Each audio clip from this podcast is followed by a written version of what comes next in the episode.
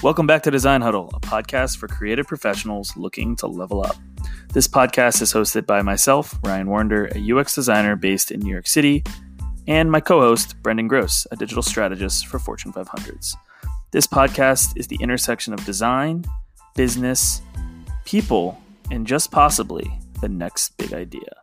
We interview designers, thought leaders, co founders, influencers, and sometimes just our friends from Instagram. If you like design, the internet, or storytelling, this just might be your new favorite podcast. We have a ton of incredible episodes and content coming out soon, so please subscribe. And for now, let's dive into today's episode of Design Huddle. When you need mealtime inspiration, it's worth shopping Kroger, where you'll find over 30,000 mouthwatering choices that excite your inner foodie. And no matter what tasty choice you make, you'll enjoy our everyday low prices, plus extra ways to save, like digital coupons worth over $600 each week. You can also save up to $1 off per gallon at the pump with fuel points. More savings and more inspiring flavors make shopping Kroger worth it every time. Kroger, fresh for everyone. Fuel restrictions apply.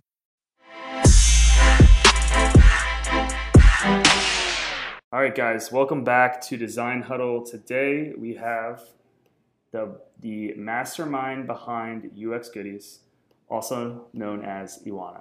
Ioana, thank you for joining us. We were joking before, you know, starting to record this podcast that I was struggling with your full name. Can you tell everyone your full name, please? Yeah. So uh, first of all, thank you for having me.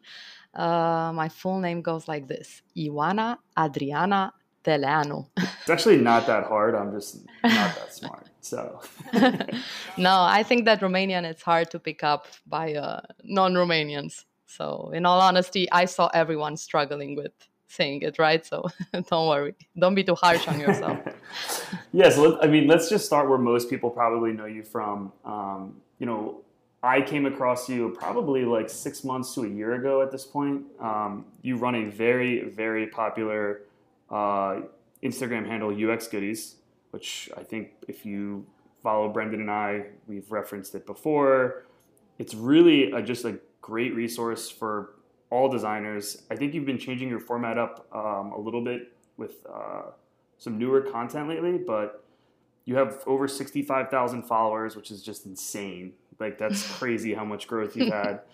And um, I also wanted to give a shout out. I did like I did was you know doing like, digging in a little bit, and I love your pure in pastels handle as well. Hmm. it's very aesthetically pleasing. So like I'm also it's I think it's more of like a you know I don't it's just beautiful travel photos. I guess is how I would classify it. But if yeah. you're interested in travel photos, I, I recently I actually followed you on that handle as well today. hey. so thank you so much. Yeah, let's start from the top. So how did you come up with the idea of UX goodies? What year was it and like what was the original like, you know, idea for starting it? So the year was last year.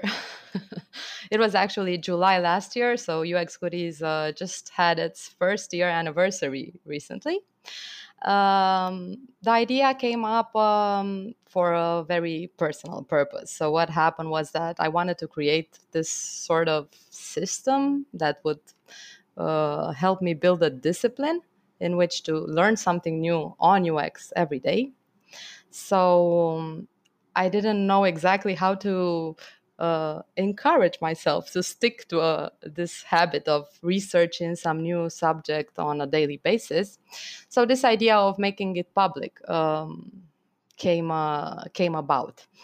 Um, at first, I didn't really see its potential because the growth was very very slow in the beginning and i wasn't even aiming for growth i was just aiming for educating myself into sticking to a learning routine on a daily basis so in the beginning it was really just a personal project but now it's uh, more of a public community and of course the the potential it has and the purpose i give it today is different from what it was one year ago when it was just me myself learning new stuff. yeah, I, and I I started to do the same. Where, where, like Instagram actually is really good at building out a community, and you you know like I think the fact that you know you and I you know originally connected just through Instagram DMs and kind of were sharing some things that we liked. best practices, etc. So yeah, I, I, love the idea of just like, and the growth has been awesome. I think it speaks to your quality and the consistency that you always deliver. Do you have any like feedback for someone that wants to have a, you know, they, they have, they're really concentrated with, you know, Instagram's huge, right? So something that we talk about a lot is that if you want to grow, you need to find like what your, what your niche is. Uh, yeah. So obviously UX has a, has a really strong growing niche on Instagram what other advice do you have for someone that wants to kind of grow their handle and, and start to get more of a following? Mm-hmm. Uh, it's exactly like you said earlier that um, the two most important points for growth is uh, delivering quality. So having posts that you really invest energy and time and try to refine them as much as possible. So uh, quality is one thing, and the other thing is consistency in the sense of um, posting every day because uh, yeah somehow i don't know if it's the instagram algorithm or what it is it's just maybe that you get more you get interaction on your uh, profile every day but i th- i found that it's important to to make it to post daily so uh, yeah i actually is... i ran an experiment so i did like a de- uh, like a social media detox recently and i went from posting consistently uh, like every day for like you know two weeks and then i basically took two weeks off and mm-hmm. uh, the post that I posted after the two weeks, my engagement was probably close to 25 to 30 percent lower than you know when I when I took that hiatus. Which is like for me, it's a little concerning because there's this uh, there's a there's a bigger trend that's happening right now of this digital wellness. So it's like so it's almost reinforcing like you know people to stay on the platform. So I don't want to get too much into like the Instagram algorithm, but I did think it's it, it is interesting that uh, consistency is important. So if you have the time to consistently give high quality content, at least what do you, what's your recommendation? Once a day, few times a week? Any anything that you would recommend in that front? Yeah, so I also tried some experimenting and playing here and there to see to to try to figure things out. And the thing is that the posting more than once a day didn't really work for me. So just one post every day is the um, the winning recipe that I discovered on my niche experimenting with my community. Um, I think it's a really interesting debate you were uh, about to start here about the ethics of um, social media and encouraging others to post daily. Because somehow yeah i kind of feel this little guilt that i'm i'm inviting people to of course this is just for people that want to grow their instagram community. This is not an advice for everybody. Hey use social media every day more and more because uh, uh, yeah sometimes uh, i think that there is this uh, bad side to it in the sense that there are days when I I feel this anxiety that I need to post. I cannot skip a day because then my algorithm will be screwed. So uh, yeah, there are some downsides to it, and I think that we should really and everybody looking to grow.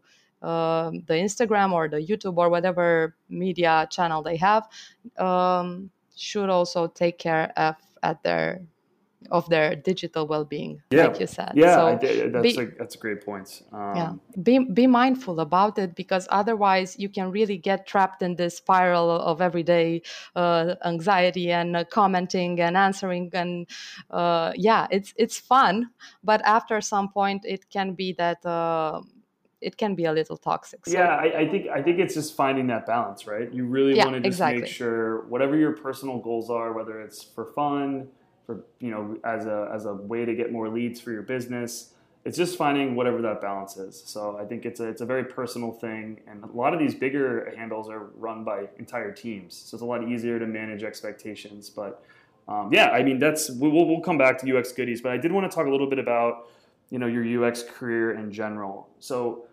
um, why don't you just tell us a little bit about how you got into ux uh, what you're currently doing i know you you're currently working at uipath right yeah, that's right. Uh, so why don't you tell us a little bit about what your role is at UiPath and how you got there? Okay, so um, I started at UiPath in January this year, so the new year brought really new stuff for me.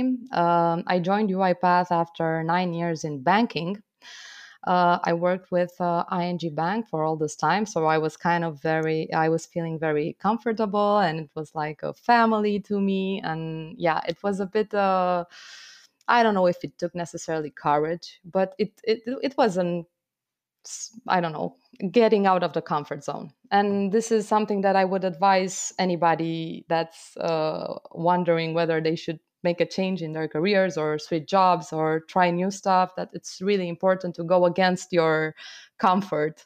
Um, how can I call it? Uh, te- it's a tendency to keep the comfort and the safe zone and stay in the safe zone. So you have to fight it and go and explore new stuff because UiPath has really brought me uh, an immense growth in this. Uh, I think it's already seven months I'm with them.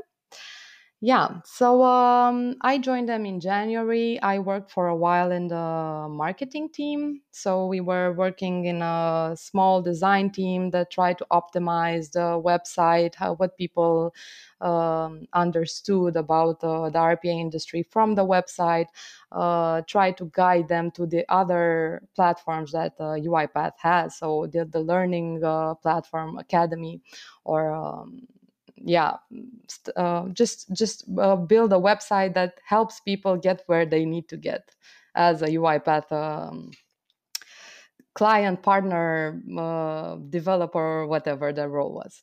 So uh, yeah this was a brief uh, time in marketing and now for uh, the past few months i've been working at one of the core products so this is quite an interesting challenge, a challenge for a designer that's not a naturally technical person. Now I have to pick up this really technical product and learn to, and first of all, understand how it works, uh, deeply understand how it works. Um, and understand who the persona is for an RPA uh, tool because, uh, yeah, it's kind of a new industry um, there's not that much research information available. You have to uh, somehow uh, you act like a pioneer in uh, in understanding how people use and interact with RPA. Whether it's the, of course, there are the salespeople or the business people that implement RPA in their companies, but there's another person using it. So maybe it's the same with most enterprise solutions but yeah, it's an interesting challenge, and um, after working uh, for many years on only retail solutions, so that reached the end user, uh, a client, a retail client. Now uh, it's really interesting to work on a B2B solution. So understand more the RPA, the enterprise uses. Yeah, totally. And it's, it, yeah. enterprise is a totally different set of users, different use cases, a lot of the process changes. Um,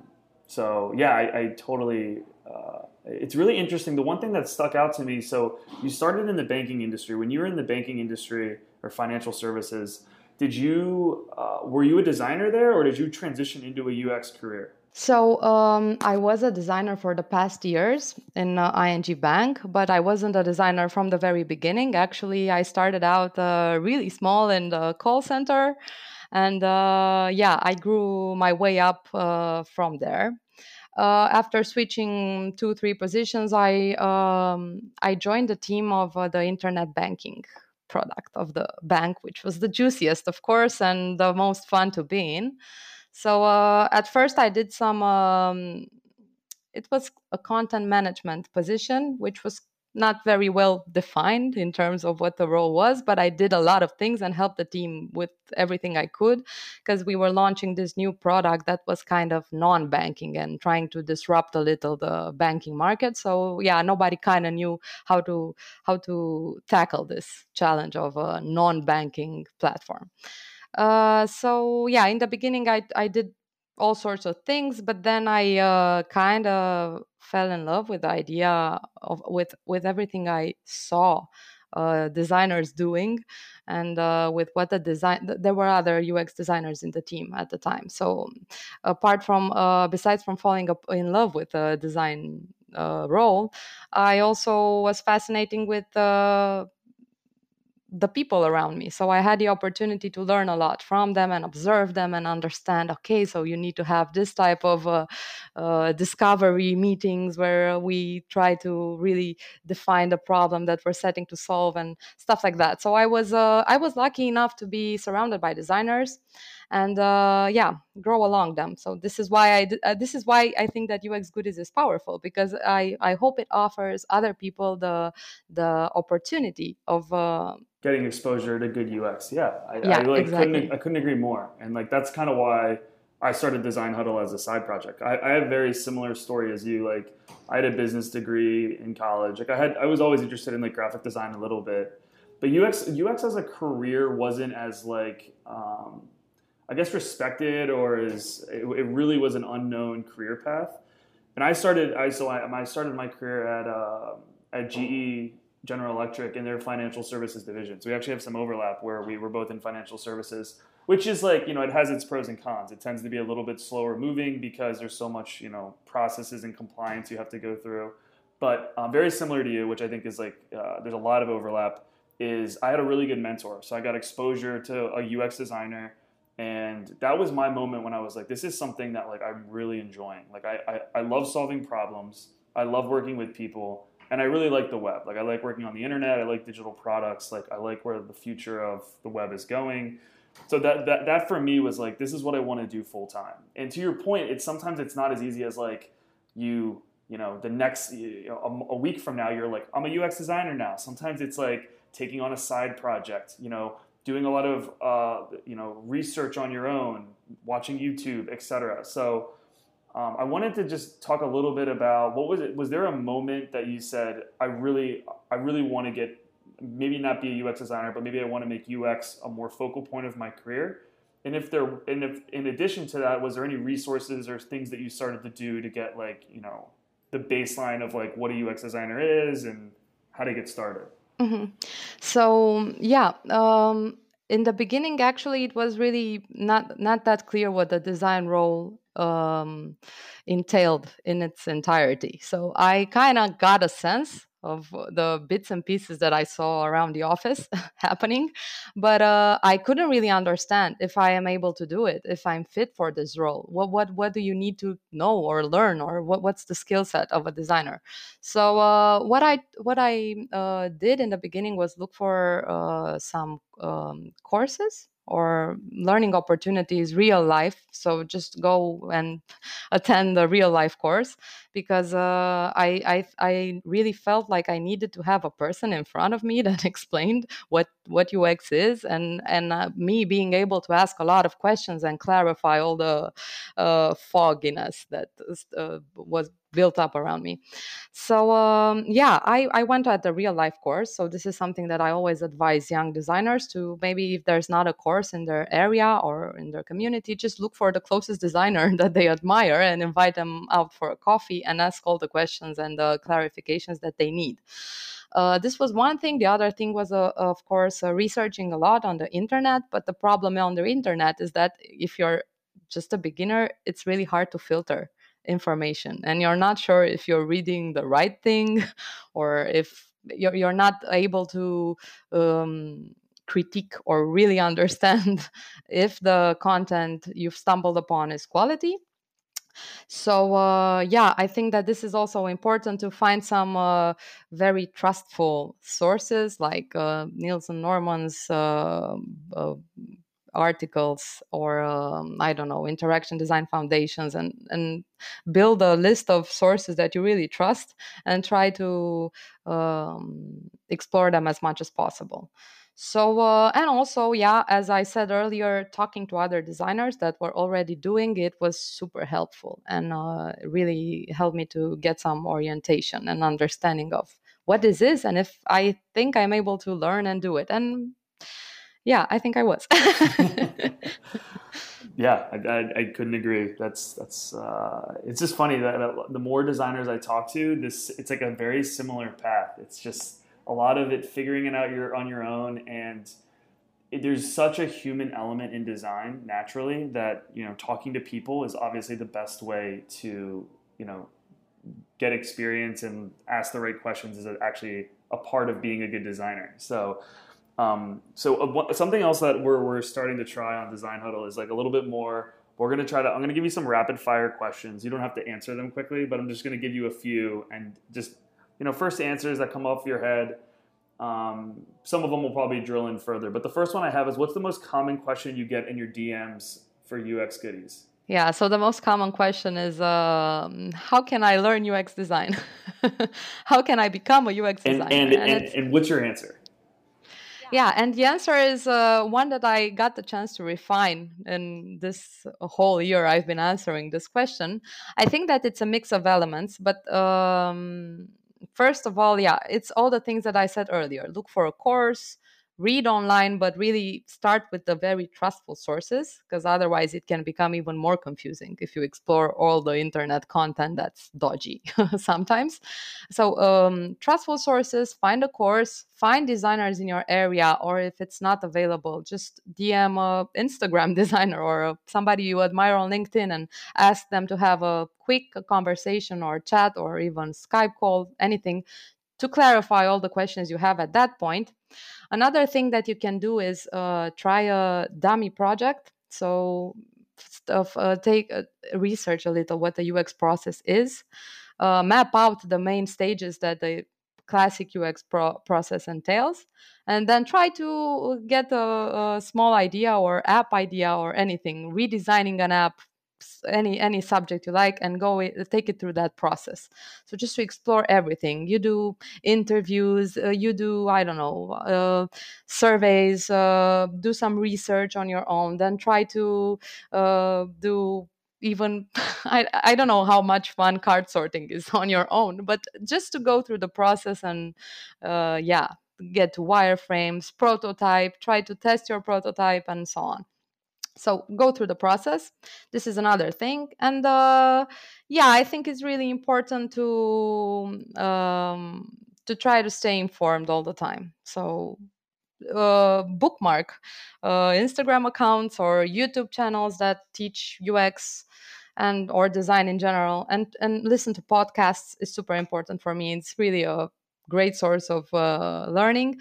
And uh, also it helps me refine my own yeah, I, I mean you're crushing it right now, so we might have to get you on as like a monthly a monthly uh, a monthly guest because this is just a lot of uh, design gems that you're just dropping on the audience, which is always awesome. Um, what do you Yay. think? What do you think the most challenging part of being a UX like being it doesn't have to be a UX designer, but what's the most challenging part about being in a UX career?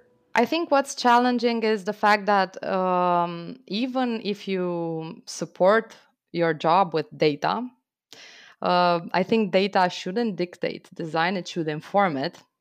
And I think that the most challenging thing for me is that sometimes I'm not sure whether I'm right. So even if I do all the usability testing in the world, even if I do super proper research and get uh, qualitative, quantitative data, everything, do everything as the process says, and even more, at the end, I'm still not super sure that it's it's really the delightful interaction that the users will love. And sometimes after I launch something, uh, I, uh, I, I, I I really afterwards get to the missing ingredient and uh, discover it and then yeah but um, i think that it's a challenge that sometimes you're not sure if you're doing the right thing because it's a very uh, creative and you need a lot of intuition and yeah data helps a lot but at the same time you cannot rely 100% of uh, on on the data you have. You have to i don't know maybe interpret it or or adjust it. I, uh, not adjust it how can i say? Yeah just use it for to inform your design decisions yeah and not... the data driven versus data informed is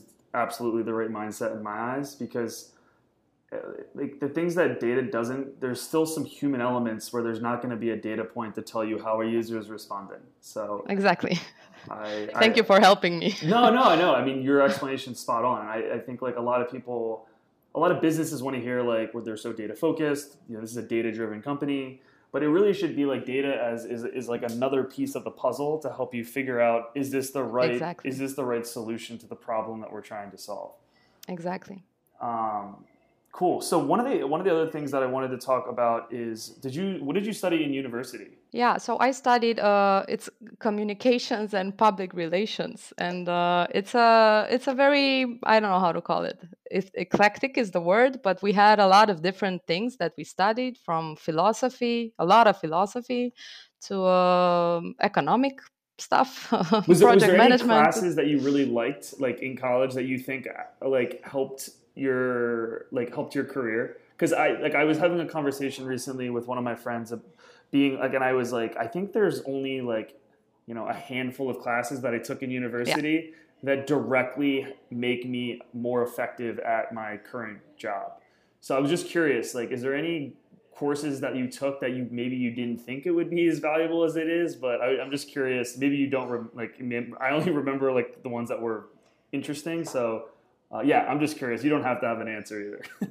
yeah, I have an answer. Actually, the thing is that uh, there were some interesting courses. Yeah, so there were some courses. I don't even know how to translate this into English. It's uh, like the studies of images, but not images as in uh, photography or is the images in the cultural in the in the culture uh, so we studied the the symbolic uh, the symbolism of uh, I don't know some traditional uh, stories or legends of uh, it, it was kind of imagery imagery? Is this word yeah, yeah, no, yeah, yeah, imagery in the traditional space. So this was really interesting because it, it really gave you an insight on the cultural uh, legacy that we have and how how the but of course it was very romanian based so and, uh, it didn't apply universally but still it was very interesting. And uh, yeah there are some other um, courses that at the time didn't seem so useful but then after a few years i i remembered that there was something in there that was super valuable and then i went back and revisited the course at university because at 20 years i wasn't really able to appreciate the content that was uh, delivered totally to me and yeah and it's interesting because we go through school at an age where we can't really you don't you don't understand like, like i feel like now like you know i'm almost 30 and i would appreciate it so much more now like some of the courses yeah. i took. And i think it's also because we have real world examples to apply it. Like everything in school and i think this is where like people struggle with university is it's all like you know uh, like you reading about case studies, right? You're reading about scenarios that you could be in, and now you're like, I've been in a scenario like that. I've run into these problems. Like I could be, the, I could be the business use case. So, yeah, I didn't mean to go down to talk about like university, but I've been reflecting more on my uh, my college days because I had some cousins recently graduate. But um, thanks for thanks for sharing that. That's that's super interesting. Um, is, so you talked a little bit about you know like designing a good experience, and you've been you've it sounds like you've been pretty focused on like products on the web. Like in your in your in your opinion, like what what do you think makes a good like web experience? I think that um, it's really interesting that now there are the web standards that ever you know they are ever evolving and growing, and I think that uh, you don't really see that many bad websites anymore. So now uh, I think that there's this usability standards that kind of all the websites meet. But what makes the difference now is the ability to uh, turn it into a really what we call the wow experience or a very delightful experience. So I think that apart from doing a good job, a pretty good job, just enough, you can you can deliver a story. So I I think that in terms of um, websites and um, yeah, even any any sorts of uh, web products. I think that the story is what makes the difference today. And of course, having this usability um, delights, little delightful elements that can differentiate from the rest of the world which is kind of now i think that i think that usability is in a good place and it's going to be in a ever getting better place no i think i think so i think so too um the, you know the web the web has absolutely come a long way and i agree that like on average the quality is like much better and people understand where things are at so I think it's like the one thing that I think is interesting that designers struggle with is like when do you play it safe and just go with like a design that everyone knows versus really trying to come up with a new innovative an innovative way to solve a problem. Like one thing in particular that I've been interested in as an example for people listening is you know forever on on the mobile web we've had the hamburger you know in the upper left click the hamburger menu, and which is if you're not familiar with the hamburger menu, it's just the three lines that kind of look like a hamburger. Um, so one of the trends that I've been seeing on the mobile web, so not native apps like not Android or on iOS, but on the mobile web is menus coming down to the bottom of the viewport, closer to the user's thumbs, so it's easier to click and navigate, and you're actually making it less difficult to kind of navigate. So that's one example of something that I think is it's not like revolutionary, but I really like that you know companies that are starting to kind of embrace that. Is there anything in, that you've seen that like you, you like, and how do you balance between playing it safe and being a little bit more uh, you know risky? Taking a mm-hmm. risk? Yeah, I think that this is a very interesting question, and I think that it's a, a, one of. If you asked me earlier about the challenges of being a designer, it's it's this is one of the challenges. Yeah, playing it safe and going by the really tried and tested uh, solutions, or trying to experiment uh, something more riskier or more innovative, which of course can cost you if it's not implemented well. So it's a it's a risk you're taking. Um, yeah and uh, just uh, just to uh, get back a little to your point i think that uh, it's like the example you gave with the drawer that's from the bottom um, oh, that's opening from the bottom. I think that uh, all the research uh, since we're um, more and more researching how people use use their mobiles and the web and so on. I think that uh, yeah the standards are cha- are changing and we we get the opportunity to evolve as a growing organism. Uh, all the designers that are are uh, adopting these interactions. Um, riskier interactions i think that are are um, are what can differentiate you, what I was saying earlier. But at the same time, I think that you should do extra usability testing. I think that it's really, uh, they, they really require uh, extra validation in the prototyping phase. So I think that this is how you can make sure that you're not going too far or that uh, things are still understood. And that because if you do something that's uh, uh, too far from the mental model that the users have, it's gonna be, of course, a bit counterintuitive, and uh, yeah, that's when you can you can really confuse your users, even if it's the most beautiful and pretty and uh, animated interface. So yeah, every risk you take should be very well super super tested. I, I love and in that. Terms, I love that yeah. advice. It's such good yeah. advice. Yeah, uh, I can really think of a micro interaction that I've liked because it's. Uh, I've seen stuff. I, I see stuff every day here and there that. Um, um, how can I call them micro micro delights. that, uh, but yeah, the apps that I use mostly most of the time, like Instagram or Facebook, don't do them that much often. So yeah, this is something that uh, I, I so the few things there. Number one is I love the idea of like the more risky the change to the UI, like the more you should validate it with users. Obviously, higher risk could also be high reward. A lot of companies want to be known as like you know their their digital presence is the reflection of their physical presence for a lot of places that have brick and mortar stores. So how do you how do you convey that you're like a tech forward company? Well, a lot of it is like coming up with an innovative UI or features or making that experience great so users are like, you know, the be- the best way I think of like a great user experience is if an experience is so good that you go out of your way to share it with someone.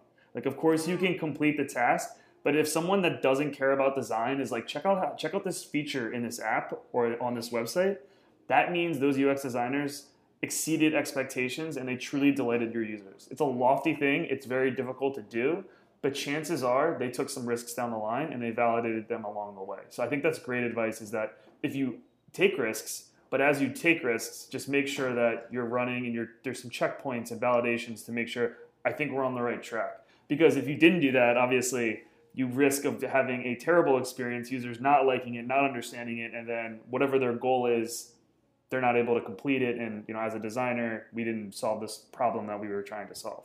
Yeah, exactly um, yeah, so that I just kind of wanted to summarize, but I think that was that's a phenomenal point. Um, we haven't talked too much about that. I also loved your idea of uh, like micro interactions and like micro delights. I actually think that's a phenomenal way of thinking about it.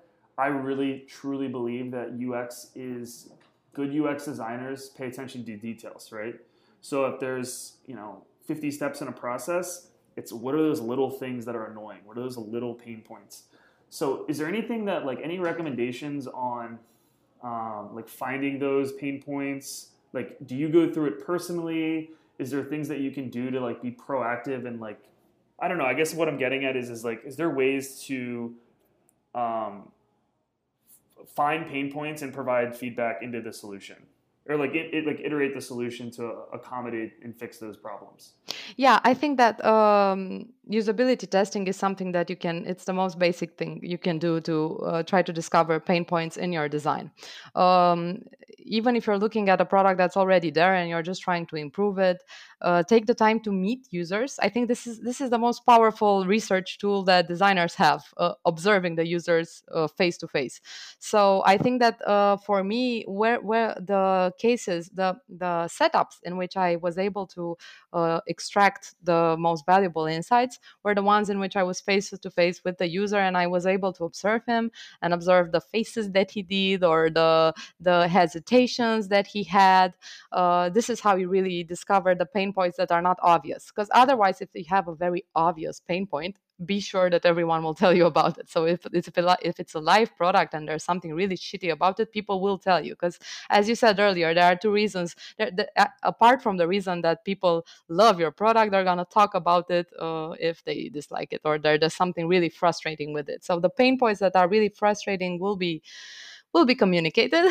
but if you want to discover the finer or uh, less visible uh, pain points, then you have to observe them really carefully. So act like a little, I don't know, detective that's trying to spot uh, this uh, little. I don't know, uh, change in his looks or a little gesture that he does when when he's using your prototype or real life product. So um, yeah, I think that pain points are something uh, that actually it, there are job role finding pain points and uh, yeah improving them or it's, it's funny too it's to your point it's like usually feedback comes from poor experiences so it's like people that are dissatisfied are usually the loudest. So, yeah exactly. but i also tell i tell ux designers and i like i talk to other designers as well all the time and i always say like you know you, you know your family members are UX designers, right? Because like they use experiences, they can provide feedback. Like, so explaining UX design in, a, in, a more, in an easy way, I, I, try to do a lot because I think it's a great career. I think that's why I'm so passionate about like talking to other designers like yourself, learning about like your process, what your what motivates you. So we kind of we've come to a good point. Um, I wanted to talk like lastly on two things. One, the future of design, and then we'll, I want to talk a little bit more about where people can connect with you uh, across the across the web. Um, so let's talk a little bit about the future of design. What do you think like UX design is going to look like? Like I don't know, five years down the road, ten years down the road. Is there any industries that you're you're particularly interested in? Is there any like you know technologies that you're interested in? Well, actually, I I've been uh, I I got this question uh, a few times in the past months, and I've been trying to think of an answer. And to be really honest, I'm not sure where the UX industry is heading. What I know is that designers are gonna get more and more better. So there's this new um, growing wave of designers and they're gaining experience they're working on different uh, products they have various uh, they have very diverse experiences so they're gonna get better and better. So i do believe that experiences will get better and better and then we're getting back to the earlier point that it's gonna be a challenge to differentiate your experience from other really good experience that are gonna be out there. This is like uh, i think uh, the trend for designers that they're gonna be uh, ever better. Um, in terms of technologies, maybe I'm biased by the fact that I work in the RPA industry, but I'm really curious how uh, uh, the automation of processes and uh, maybe even the automation of design, which I think is scary for UX designers. But uh, I'm I'm really curious whether there's gonna be how, how this will evolve both as an industry in itself, the RPA industry of automi- automize, automizing uh, business processes and so on. Just that people know what RPA stands for uh, robotic process automation. So uh, yeah, I'm curious in this industry because I'm in it and I'm I've become very passionate about the subject. So I'm trying to to foresee where where it will how it will evolve. But also i think that um, yeah there's we're going to see more and more of uh, voice operated interfaces and all the maybe um, vr and all these new technologies that of course will have an impact on how we design and how, the requirements of our design to be able designs will have to uh, to answer this new mediums that are, are gonna grow out there. So yeah, I'm I'm trying to interact every day with uh, Alexa just to understand how we can design for no for sure Con- robots. yeah, con- conversation design is a very real thing that people are gonna have to be thoughtful of. But it's funny that the answer to your question is is like. Uh, my question, you know, what's what's the future of design look like? And in a way, you're you're already in like a future like a future industry. You're literally, yeah. you know, autom- What is our is robotic uh, process pro- automation. Process automation, yeah. So like like did that did that industry exist 10 years ago? Probably probably not or maybe like a variation of it. So it's funny that you're in a career that's already like I think probably a few steps ahead of some other industries. Yeah, yeah, it's uh it's changing the way we work. yeah, it's it's it's super I I think it's exciting, but I think the takeaway too eh, for you know people listening is that whether you're uh, a designer or not, maybe you're thinking about getting into design, maybe you just, you know, you're, you have a side passion for design is that designers are always going to have a role because designers are just, you know, they're taking something and they're solving a problem and they're humanizing technology. Technology is not going anywhere. So as new platforms come out and new experiences come out, it's just going to be our job to make sure that we, you know, are as thoughtful as possible that it's adding value to a user. And the user a lot of time is like, you know, that's that's your mom, that's your dad, that's your brother, it's your sister. It's people that, that are around us. So the more empathy we have as designers, the more effective we're going to be at, you know, taking these new technologies and using them for good in a thoughtful way.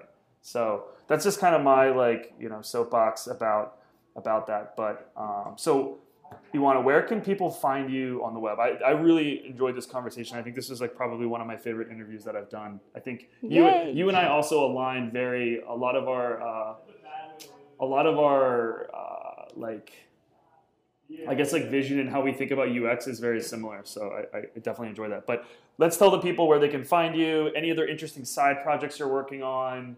Um, yeah, I let, let the people know.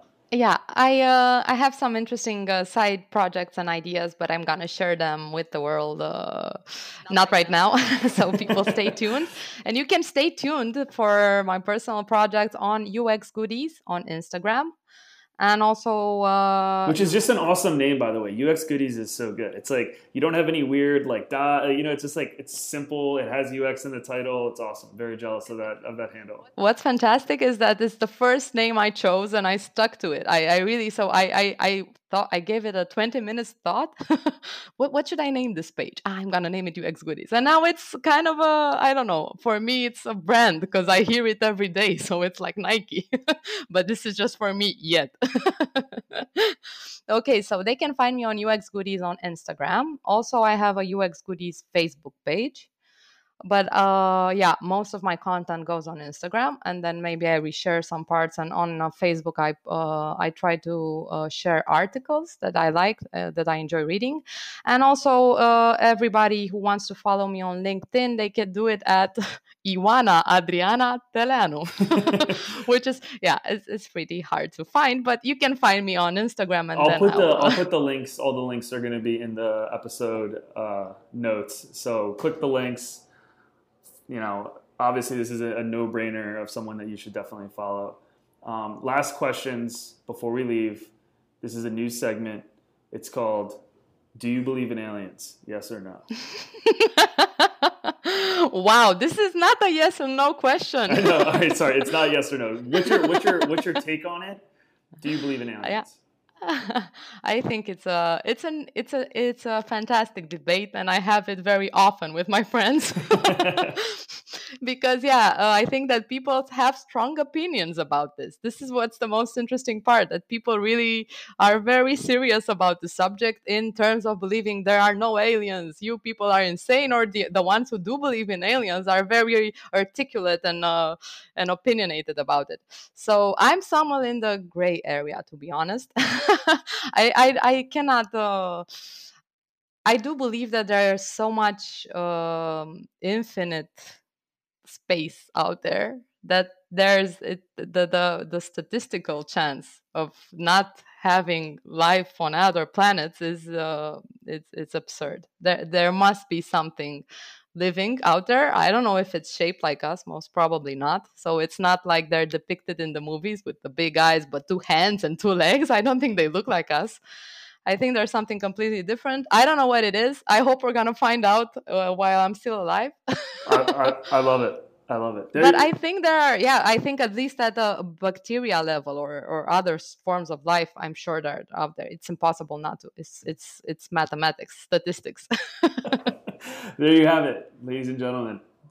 Um, aliens, they're out there. Woo!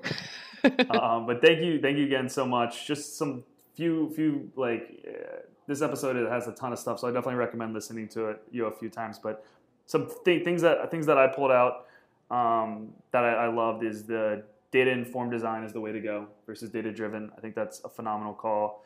Um, taking risks in, and balancing it with user studies that's a one of the best points I've heard in Design Huddle so far. I couldn't agree more with that. Um, getting started in UX, I thought you had some really good advice where it's, you know, of course, start with people. Like if you can get a mentor, pick someone's brain, you know, take on some side projects. That's a great way to start. There's a ton of free resources online. Um, yeah, and then the last piece I would say is I, I again I highly recommend checking out um, UX Goodies. Just phenomenal content for people that are just getting started, all the way up to you've been a designer for ten years. You're still going to get some some value. So just a consistently great Instagram handle. So thank you, Ioana, for joining, and we'll definitely have you back on a future episode of Design Huddle. Thank you very much, Ryan. This was super fun. thank you so much.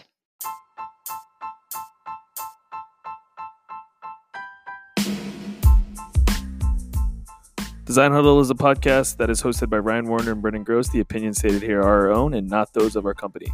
Thank you for tuning in, and please feel free to share this episode.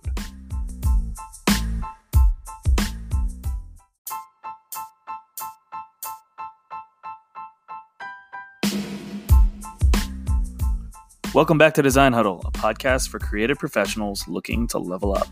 This podcast is hosted by myself, Ryan Warner, a UX designer based in New York City, and my co host, Brendan Gross, a digital strategist for Fortune 500s. This podcast is the intersection of design, business, people, and just possibly the next big idea. We interview designers, thought leaders, co founders, influencers, and sometimes just our friends from Instagram. If you like design, the internet, or storytelling, this just might be your new favorite podcast. We have a ton of incredible episodes and content coming out soon, so please subscribe. And for now, let's dive into today's episode of Design Huddle.